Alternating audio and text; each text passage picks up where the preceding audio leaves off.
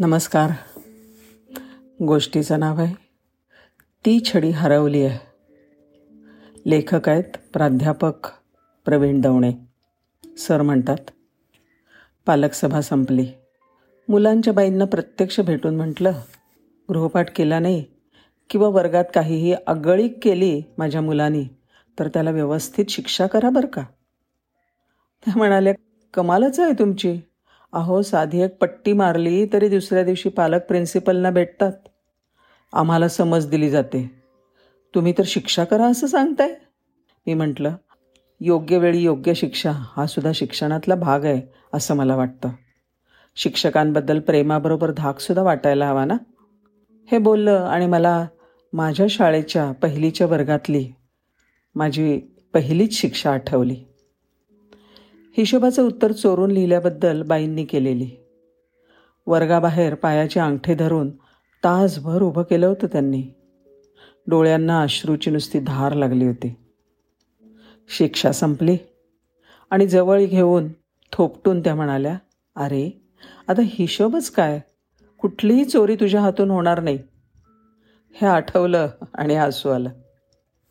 शिक्षा याचा अर्थ फक्त मारहाण उपासमार तणावपूर्ण अबोला असा नाही आहे शिक्षेचं रंगरूपसुद्धा बदललं जातं. मुळात शिक्षा करणाऱ्यामध्ये नैतिकतेचं अधिष्ठान असावं लागतं. ते नसेल तर शब्दामध्ये सामर्थ्य प्रकट होतच नाही. शिक्षा म्हणजे क्रोधाचा आविष्कार नव्हे तर हितचिंतनाचा तो एक प्रकार आहे मला आठवतं. अभ्यास सोडून मोठ्यांच्या गप्पा ऐकायच्या नाहीत.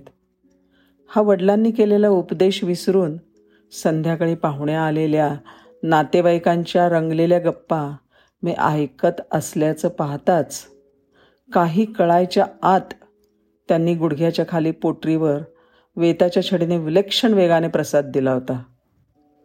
दुसऱ्या दिवशी सकाळीच ती छडी बंबात टाकण्याची दक्षता मी घेतली होती. पाच सहा दिवसांनी बाजारपेठेमध्ये फिरायला गेल्यावर छडीच्या दुकानापाशी वडील थांबले.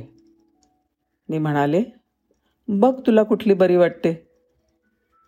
आज वेळीच झालेल्या त्या शासनाचा वारंवार उपयोग होतो. आज पालकांच्या हातातली ती छडी हरवलेली दिसते. पालक आणि शिक्षक यांच्या पाच बोटांमधली चार बोटं मायेची असावीत. पण एक बोट वेळीच कर्तव्य कठोर होणारं असावं. योग्य शिक्षा हेही वात्सल्यच. नेमकं हेच न कळाल्याने काटछाट न केलेल्या झाडासारखी मुलं कशीही वाढतात. तसं नैसर्गिक झाड सुंदर दिसतही असेल पण मुलांना मात्र आकार द्यावाच लागतो. मिठाचं प्रमाण अति झाल्यावर जे पदार्थाचं होतं ना तसंच शिक्षेचं सुद्धा अति झाल्यावर होतं. तेव्हा शिक्षा हा विचार सारासार विवेकानेच घ्यावा हे बरं.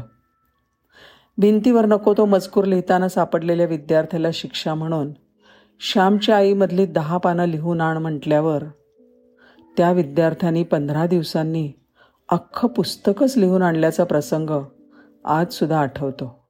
श्यामच्या आईचं ते हस्तलिखित बाळ बघून मी चक्रावलो.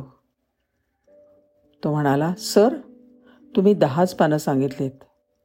पण मला पुस्तक एवढं आवडलं की लिहावंसंच वाटलं.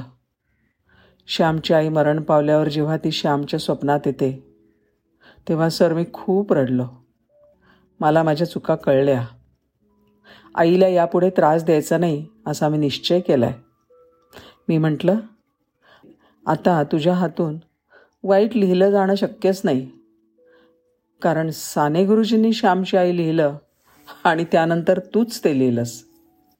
काळ बदलतोय. आता प्रत्येक वर्षी नव्या अधिक निगरगट्ट मुलांची पिढी वर्गात येताना दिसते. प्रसारमाध्यमांमुळे मुलं एका बाजूला चुणचुणीत. जनरल नॉलेजनी करोडोपती झालेली दिसतात. पण बिनधास्त आगाऊ रगेलसुद्धा झालेत. ही मुलं पाहिली की असं वाटतं यामध्ये निदान आपलं मूल तरी नसावं. घरात आपण कसं वावरतो यातून मुलं शिकत असतात.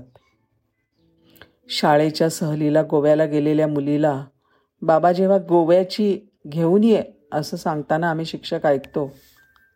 तेव्हा त्या मुलीच्या सैरभैर आयुष्याची तयारी घरातूनच होते आहे हे हताशपणे पाहतो. आज घरात सर्व वस्तू आहेत. चैनीच्या विलासाच्या. अगदी पूर्णपणे सुखात देह लोळेल याची काळजी आपल्या आर्थिक अनुकूलतेने घेतली आहे. पण आपल्या घरात फक्त दोन गोष्टी आहेत का बघा? कोपऱ्यातली ती छडी आणि देवघरातलं निरांजन. धन्यवाद